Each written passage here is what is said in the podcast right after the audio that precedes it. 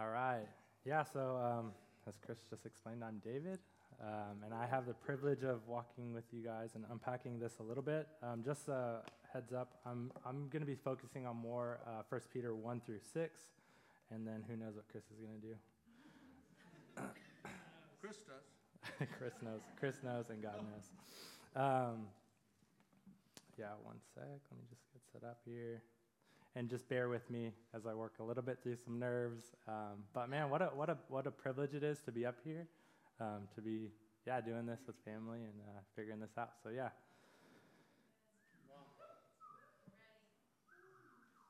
All right. Yeah, man. So what what a call! What a call to live up to. Um, and on the surface, kind of, it's it's easy to get caught up uh, with the idea that Peter is calling us to sinlessness. Um, that's easy, easy to get kind of stuck there. And I, I, know I did as I kind of unpacked this at the beginning. I was, I was like, man, this is, this is a weighty text. Um, and, and it is a call to sinlessness. But I also think first, that's a, it's, an, it's an invitation to come and die. Um, so let's, let's look at how we got here. Peter, as a reminder, is, is talking to the exiles, the sojourners, the foreigners of Asia Minor uh, Asia Minor, the people who have just become Christians and are now facing persecution. And um, as we've been learning over the past few weeks, that Peter is really calling these new believers up. He's reminding them of their identity, who God has called them to be, and, um, and he's calling them to have faith in God in all circumstances. And he's, he's really calling them to become like Jesus. So we see in this section that it's that same high call to become like Jesus, to come and die for the sake of others. Our lives are never meant to be easy, and as we allow ourselves to be disillusioned by this idea, we walk away from the invitation that Jesus has for us. A life full of faith, excitement, and yes, suffering, but also of God's beautiful provision and presence. It just reminds me of the verse in Matthew 16 that we would have, uh, what would we have won if we gain the whole world but lose our soul? We as Americans really have to fight this idea every day that God gets to sit way up wherever and we get to just kind of go along with our lives. And uh, we call on Him when we need Him or when we want something.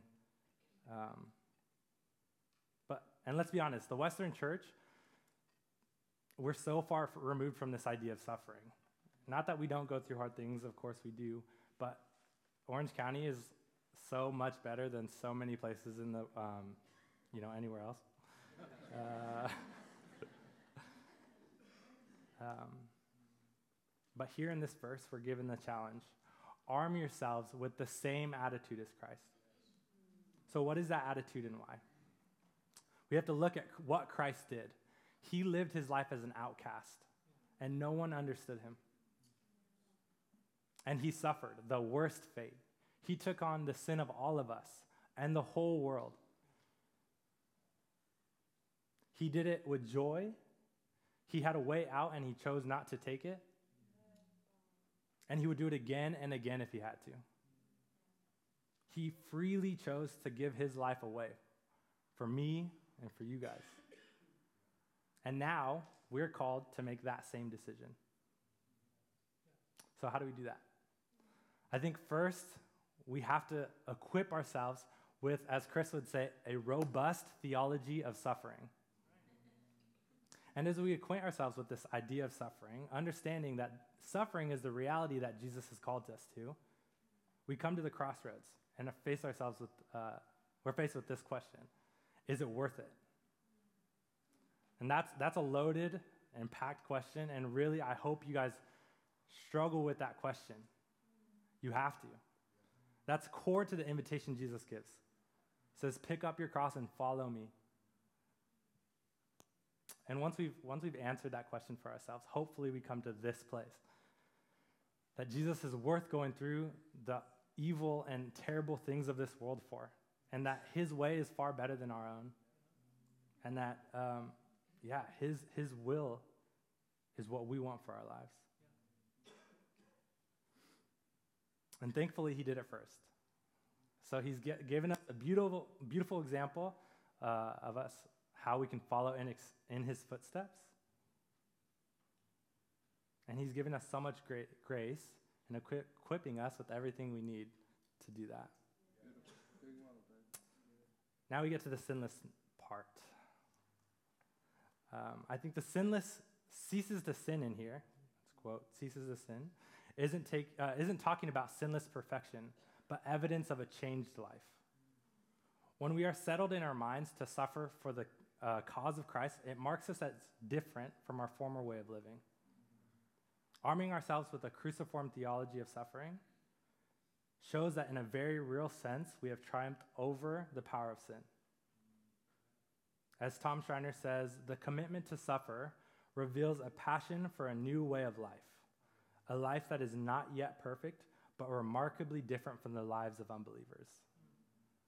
So we see that as we choose God and walk in unity with Him, we are moved to suffer with Him and are empowered by the Holy Spirit to be done with the ways of the world.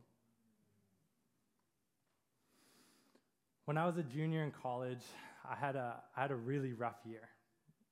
And now the end of that story was uh, one night me finding myself being arrested and charged with a DUI. And all of a sudden, I find myself at a crossroads. Did I really believe that my God was the Savior, um, was the Creator and Savior of this world, and that His way was better than my own? At that point, I could honestly say I wasn't sure. And so I just decided I, I need to scrap everything I think I know, and I had to be honest with God and with myself. And I had to I had to, for the first time in my life, sit with all that I was, all the brokenness, all the good and the bad and the ugly. And it was in that moment, it was in those, those times that I realized it's worth it. Because God came and He decided to sit with me in that, in all the filth. I felt like I was sitting in a pit of mud and just eh, evil, grossness. And yet the creator of the world came and sat with me. He came and sat with me and he chose me in that moment. And it was that truth, it was that love, that, that perfect love. That's when I decided, God, you are, you are worthy of my praise now and forever, and I will always chase your face. So we see in verse 6 and it was for this reason the gospel, the good news that Jesus loves them, died for them, and is offering them a new way of living that's why it was preached, even to those who are now dead. They might choose, uh, that they might choose to live, even suffer for Christ, and thus choosing to be done with sin and live according to God in regard to the Spirit. Wow. So, my call is this to equip yourselves with a theology of suffering and then to actually put it into practice.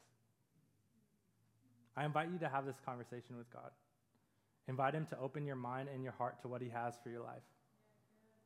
In Romans 12, 2, it says, You will be transformed by the renewing of your mind. And as you renew your mind with this theology of suffering, we are aligning our hearts with the Father's. And then, two, read through the Gospels, familiarizing yourselves with the way Jesus suffered and having the mindset that you might have to do the same thing. Yeah, so just being prepared and understanding that this is what we're called to.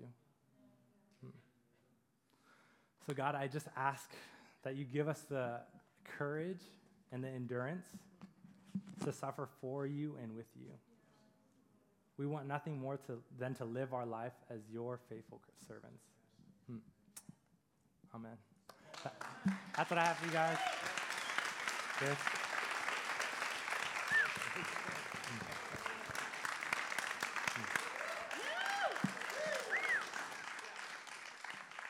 That's the biggest Bible I've ever seen, David.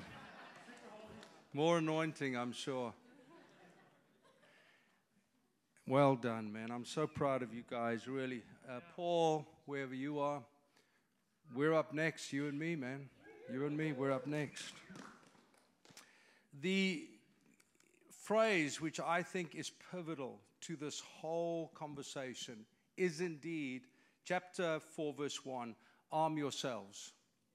Arm yourselves. That is a ramp up, that's a military phrase.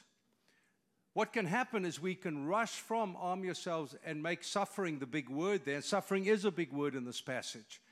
But I think that Peter intentionally uses military language. He intentionally is calling us to something else, something that me- requires us to become, as one of the translations said, arm yourselves, in brackets, like warriors. I, I, think that he is asking us to posture ourselves to think like warriors. Now, that's a big problem.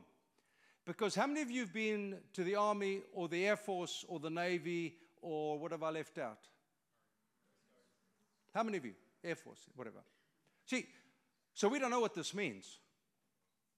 So, so this is a very foreign idea to us. We see movies about it. We have a brother or a cousin or a dad who fought in Korea or somewhere, but it's not something we understand. In fact, John Mark suggests that it's one of the reasons why young men initiate themselves with tattoos, with excessive drinking, with crazy risks, joining gangs, trying to satisfy an inner longing, and that inner longing in us is to fight. It's not very PC. It's not very cool to talk about us being warriors. And yet, that is the appeal and the language which Peter uses here. That's why, to me, this chapter is an incredible game changer. Recently, about four months ago in South Africa, they were rioting and looting. Much bigger story I won't go into. But what was interesting, the word went out through all the suburbs arm yourselves. Now, see, as South Africans, we know what that means because I was an infantry officer. So I know what that means. I know that that means at night I won't be sleeping with my family because I'll be protecting them at the major crossroads. It means if I have any weapon, I strap it to my side or I carry it. And those who did not have use the knobkerrie, which is what you see Zulus have, kind of a tall stick with a, with a knob at the top. Every man positioned himself at the entrance to his street, his neighborhood, his suburb. They took turns through the night to arm yourselves. There is an enemy, they want to take what you've got, and the police aren't effective enough. Mobilize. My brother was driving around with his Glock attached to his side. Many of the brothers, I say that in quotation marks, arrived with machine guns, with every form of weaponry available. Why? Because there is a call to something. See, Peter is asking us to arm ourselves to something. David, in this exquisite passage, it says this.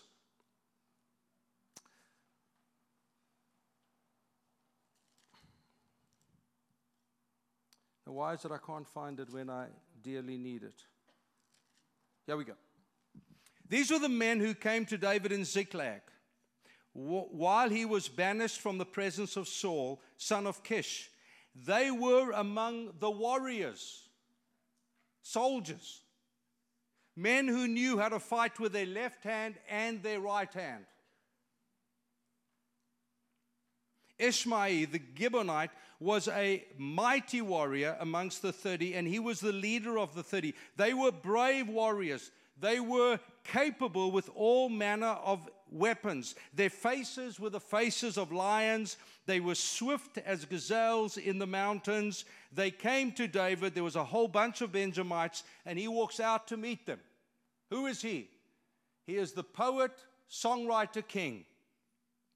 And he says to them, Before you come in the camp, I have to know have you come to me in peace to help me? I'm ready for you to join me. But if you have come to betray me to my enemies, when my hands are free from violence, may the God of our ancestors see it and judge you. And the Spirit came on Amaziah, the chief of the thirty. We are yours, David. We are with you, son of Israel or son of Jesse. Success, success to you, and success to those who help you. And David received them and made them leaders of his raiding bands. Ladies and gentlemen, that was the language of the biblical times. There is a whole part of our Christian armory that we don't have because we don't know what it means to be a soldier in the army of the Lord, which sings well. What the heck does it mean?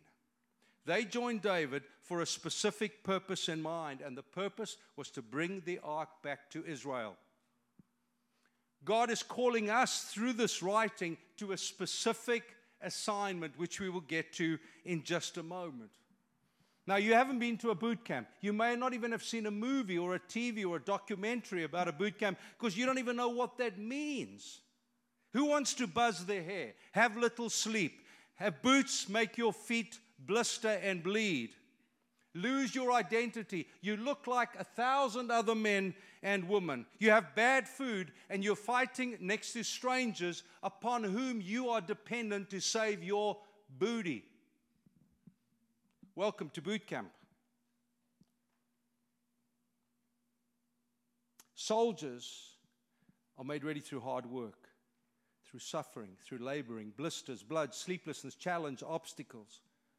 Paul said of himself as a soldier, he said, The God of this age has blinded the minds of the unbelievers so they cannot see the light of the gospel that displays the glory of Christ. I'm very aware that for some of you, you are being blown by my passion. In fact, one man said, When you preach, it's like drinking through a fire hydrant. But you see, folks, this is not a lightweight thing. If you think of the letter being written as a great orchestra piece, there is a crescendo that is being built up to as Peter comes and he says, Now, therefore, in the light of everything I've said to you for three chapters, arm yourselves. Become a soldier, a warrior of the Most High God. And, dear friends, to state the obvious, as David said early on, we are so driven in Southern California to be men and women of comfort. Even camping is a five star hotel. Ask Chris Pierce.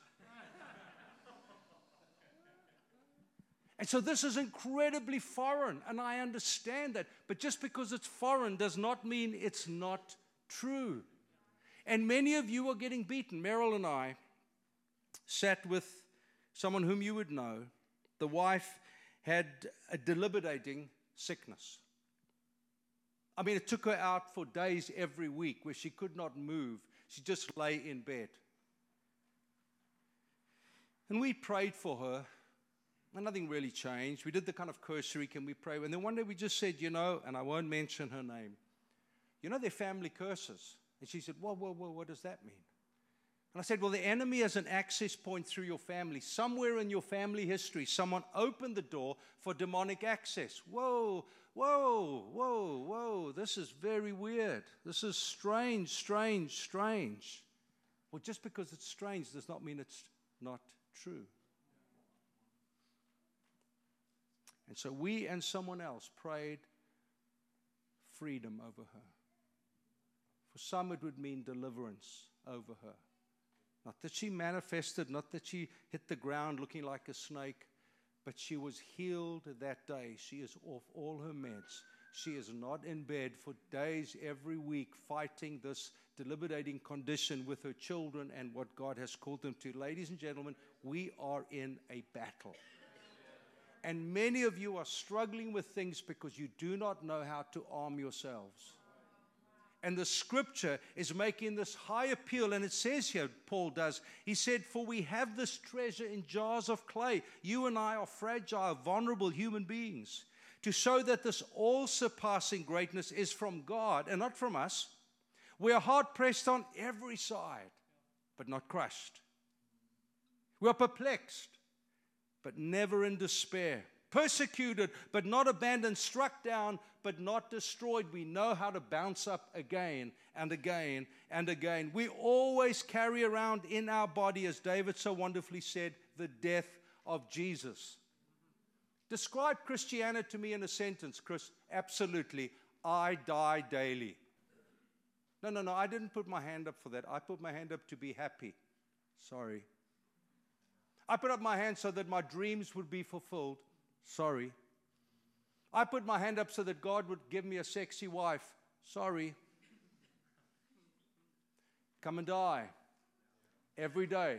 Every day you put your weapons on, it's an invitation to come and die. Every day we are hard pressed on every side, but not crushed, perplexed, but not in despair, persecuted, but not abandoned, struck down, but not destroyed. We always carry around in our body the death of Jesus so that the life of Jesus might also be uh, revealed in our body. The invitation is to arm ourselves, not to suffer, our, to arm ourselves for the will and purpose of God. And between arming and His purpose, there is suffering. Between going to the battlefront, as so many of our incredibly brave men and women have done in Afghanistan and Iraq, is a process of hardship every day, even at night. I remember them coming into the barracks during boot camp At two o'clock in the morning, they'd flick all the lights on and they'd get the fire hydrant out and they would water the place down, rip our beds open, uh, uh, and, and just create an absolute mess. And they say, Well, you see, you guys live as pigs. How will you ever be a soldier in the South African army? Clean up, make your beds, change your sheets. And I'm like a 22 year old college graduate. I want to say, to hell with you, buddy. I'm married. I've got a degree, you're a 19 year old punk. That's what I think. But I somehow, in the back of my mind, knew that he was preparing me to be a warrior, to be able to shoot my weapon and to defend myself and my family and uh, the possessions that God had given us and the future that He's given to us. The call to arms. It's so interesting. I'm reading this great book, The Empire of the Summer Moon. It's a story of the Comanche tribe, the rise and fall of the Comanches, around about the middle of the 18th century, uh, 19th century. It's a sublime book. It's an historical account. And what's interesting, and this was before the Europeans moved from the east coast into Comancheria, into the Comanche territory. It was when they were fighting other smaller Indian tribes defeated them, exterminated some of them, extinguished some of them. Then they fought the Spanish, the conquistadors who came with their iron, and they destroyed them.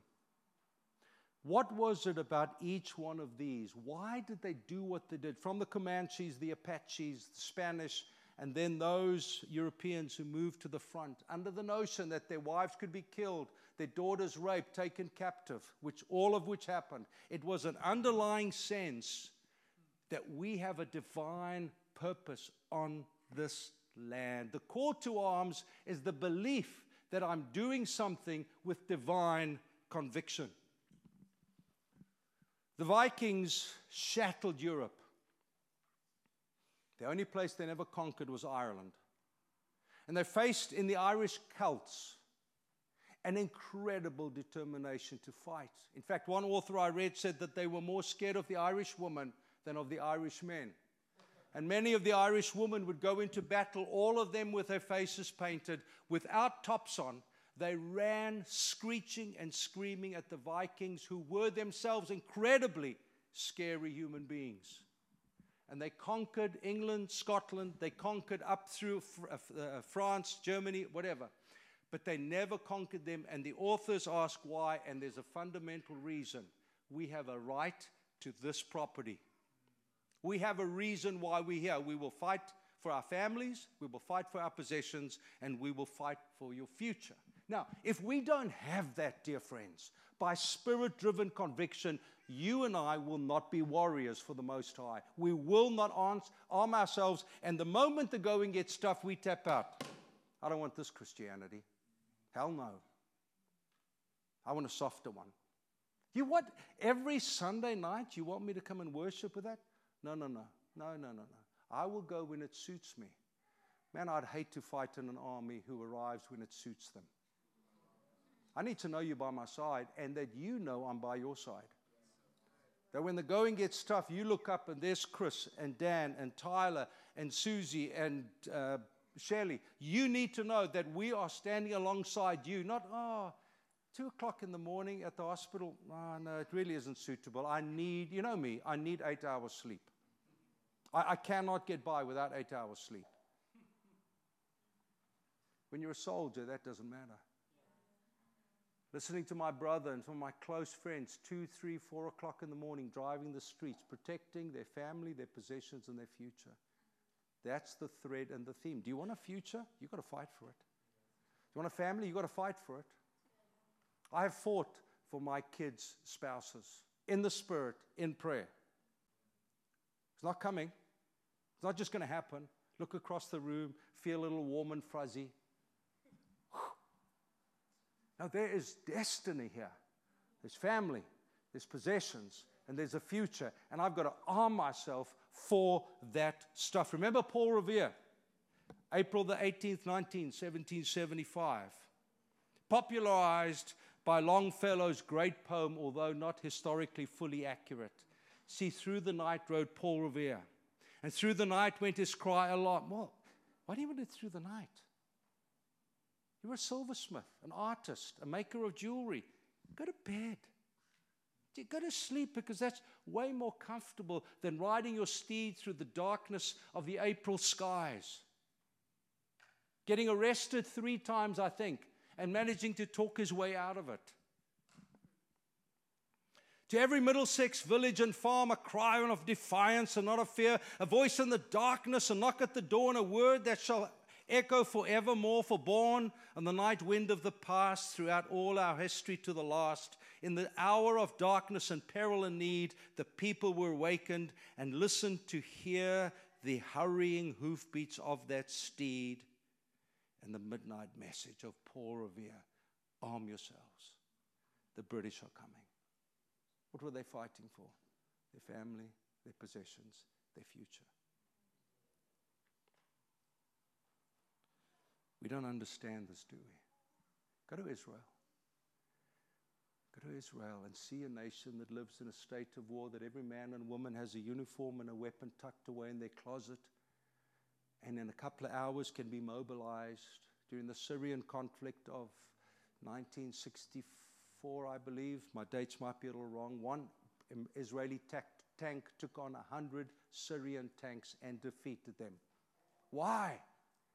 Because they were advancing for the joy of conquest, but he and the team were fighting for family, possessions, and a future. What are you fighting for?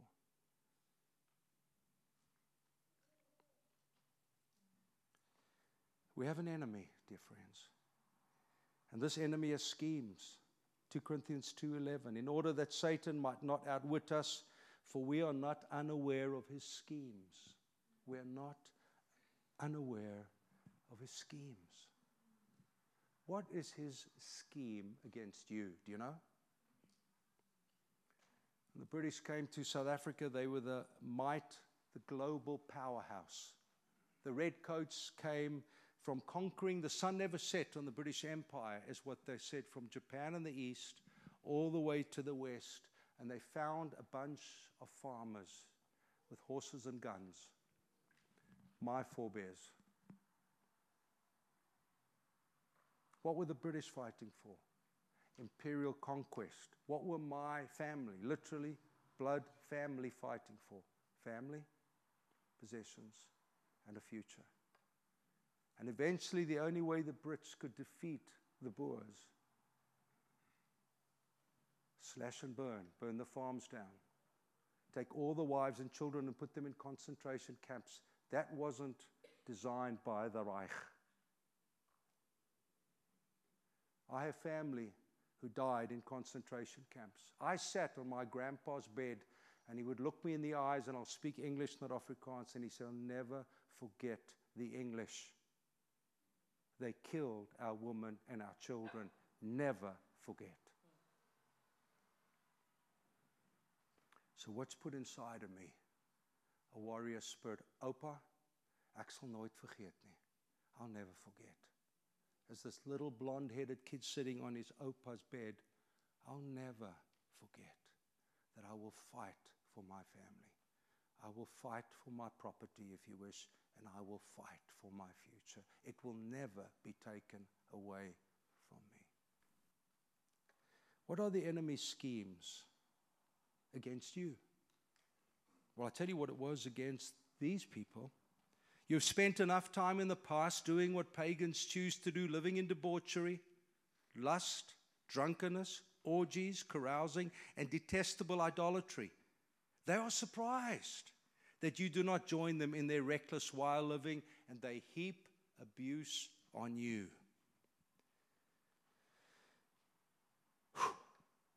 That was his tactics. Because he used the excess of what God's given us in sensuality and sexuality, what is beautiful, authored by God for a woman to look beautiful and a man to look however you ladies want us to look, I don't know. And, and, and, and God authored the joy and the celebration and the curiosity of sexual intimacy. God created that in covenant, a man and a woman once for all time. God created that. And the enemy said, Oh, well, hmm. I tell you what I'll do, I'll change just a tad, just a little bit. So, what he did is he used idols to drive the challenge. Behind every one of these lusts and debauchery are idols, spirits that drive that, that makes it so curious. Why would a woman or a man go and ply their sexual trade with strangers, opening themselves up to abuse and loss of virtue and respect. That is not within our humanness. No little girl says, Can I be a prostitute one day? In fact, their tendency is to close their legs because somehow, in the God authored beauty, is to restrain myself and to hold back, to give away one day to someone who is worthy of my deepest covenantal affection. And then he says, I got it. I got it. I will create a spirit and spiritual energy, if you was a spiritual being, to drive that agenda. Why are so many Christians struck in pornography? Is it just, well, we need to change your behavior a little bit, just get to see a psychologist? No. Psychologists will help. That's fine, it's just a baby. No, no, no, no, no. It's way more than that. It's fighting for your family, fighting for your property, fighting for your future. My brother had an affair. He tells the story publicly. I'm not hiding anything. And he said, Chris, the most difficult thing I ever had to do was to sit with my kids and tell them the whole story. Why? Because we're not designed for that. We're not authored or created for that. We think it's just a flippant thing one night stand, a couple of beers too many, and then I go and sleep with you. Oh, I feel so bad the next morning. Oh, ladies and gentlemen, it's far more complicated than that. My soul is attached to that one night stand, Paul tells me. Because intimacy is created for unity, oneness, togetherness. Idols, then, use what Douglas Murray in his great book, The Madness of Crowds, refers to, where the crowds are mad. Why aren't you doing what we're all doing? Oh, you know, I'll just be a testimony for Jesus. I'll just go and have a couple of shots and a half dozen beers because you know what? I'm just, I'm just being Jesus to them. No, sir, you're not. You are just bowing to your sensual desires. Where Jesus said wine and bread, and the enemy says, oh, no, no, no. Shots and six pack. And the enemy takes what's beautifully sensual, authored and created by God. Please don't think to be a Christian means you are sexually boring. Please don't think that. It's sexually beautiful. I know, I've been married 41 years. Met Mary when she was 15, married her when she was 18. We've been together a long time. It's a beautiful thing. Honestly, to look at a woman who turns 60 in a few weeks' time and to be mesmerized by her beauty is a remarkable grace gift.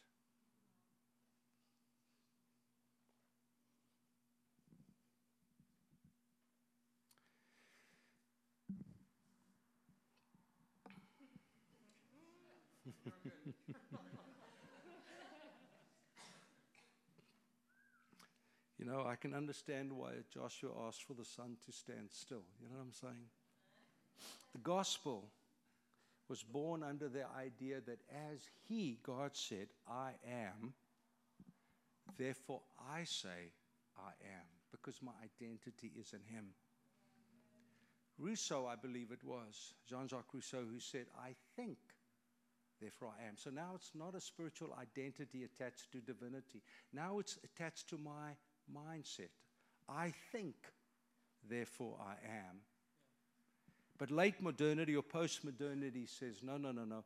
I feel, therefore I am. Now, I need to try and land this, and there's so jolly much to say. Carl Trueman, I really strongly recommend this book, The Rise and Triumph of the Modern Self Cultural Amnesia, Expressive, expressive Individualism, and the Road to the Sexual Revolution is profound. You've got to read it slowly, it is profound.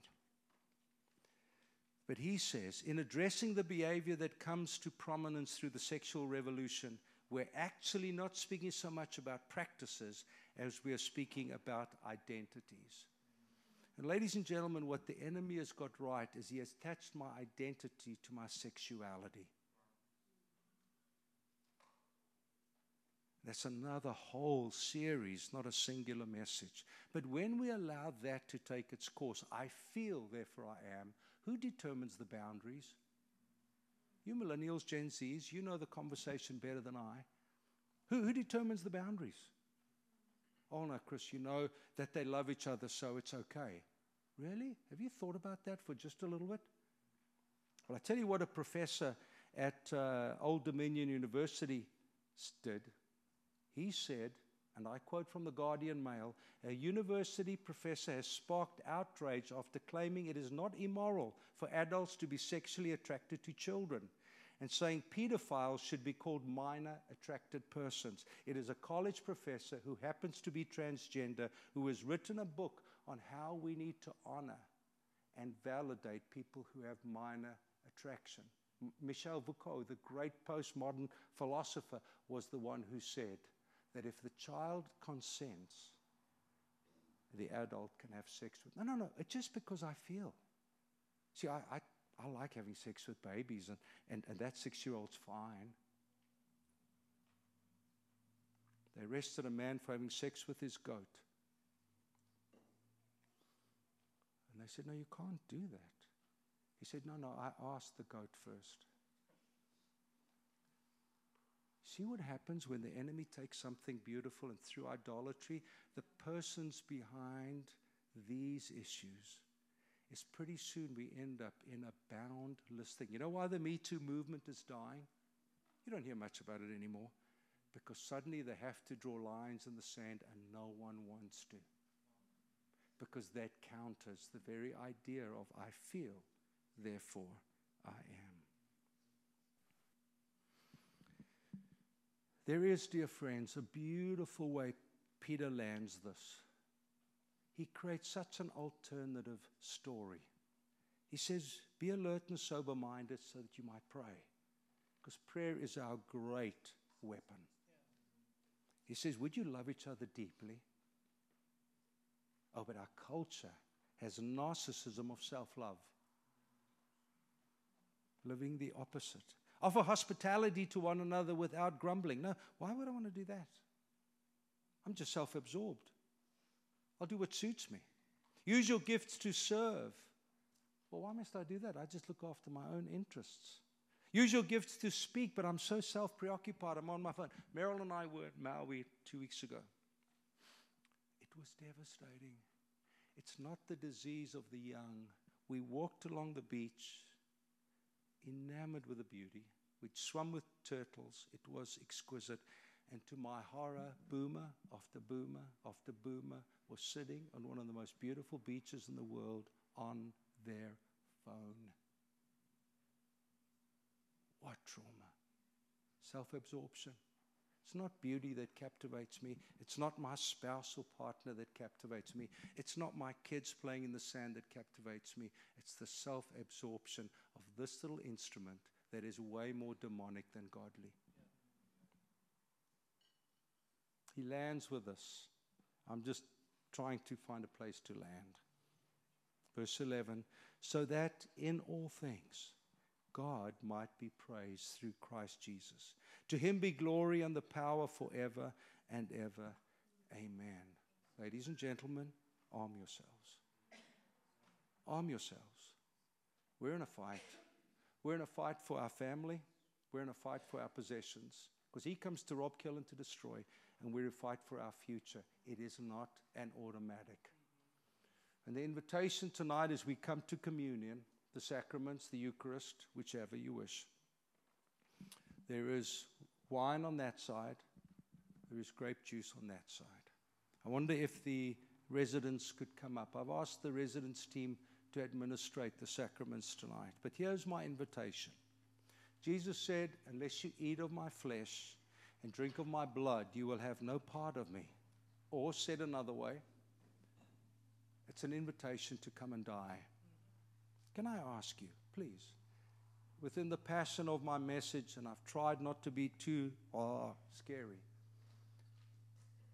would you consider arming yourself and letting it start tonight there? There. The body of our Lord Jesus Christ that was broken for you. Arm yourself with his brokenness, the gospel. The blood of our Lord Jesus, wine, grape juice, because therein lies the full cleansing power that we have. So we can defeat an enemy committed to our demise. Hey, guys and girls, I know some of you struggle sexually. And that's all, most of what's there carousing, drunkenness, lusts. That's all in there. Can tonight be the beginning of a new realization? Can tonight be the invitation of the rediscovery of the beauty and the virgin wonder of your body? Can tonight be the beginning as you've wrestled with pornography and your mind is stained by those images that haunt you day and night because they do? Could it be that as you drink of the wine, the grape juice, Jesus can cleanse you? Cleanse your mind, your prefrontal cortex, and everything that it has been seared with. Could it be? that tonight there is an invitation for God to come and cleanse your mind. Do I believe that? Absolutely. Do I believe that God can wipe that from my mind? Absolutely. Absolutely. Those of you struggling with same sex attraction, it's hard, isn't it? See, I'm heterosexual and I'm 63, but I still find women beautiful. I'm covenanted to one. We're going to go into our 80s together. And then she'll like me. It's not easy. It's not easy. It's not easy. It's not easy. But this is an invitation to come and say, God, I'm broken sexually. Could you take this broken me? Could you, could you do something with this broken me? Maybe you were abused as a six year old. Can I exchange your wholeness for my brokenness? And can I come and allow you to cleanse my mind, my body, the power of the gospel and the cross? Would you stand with me?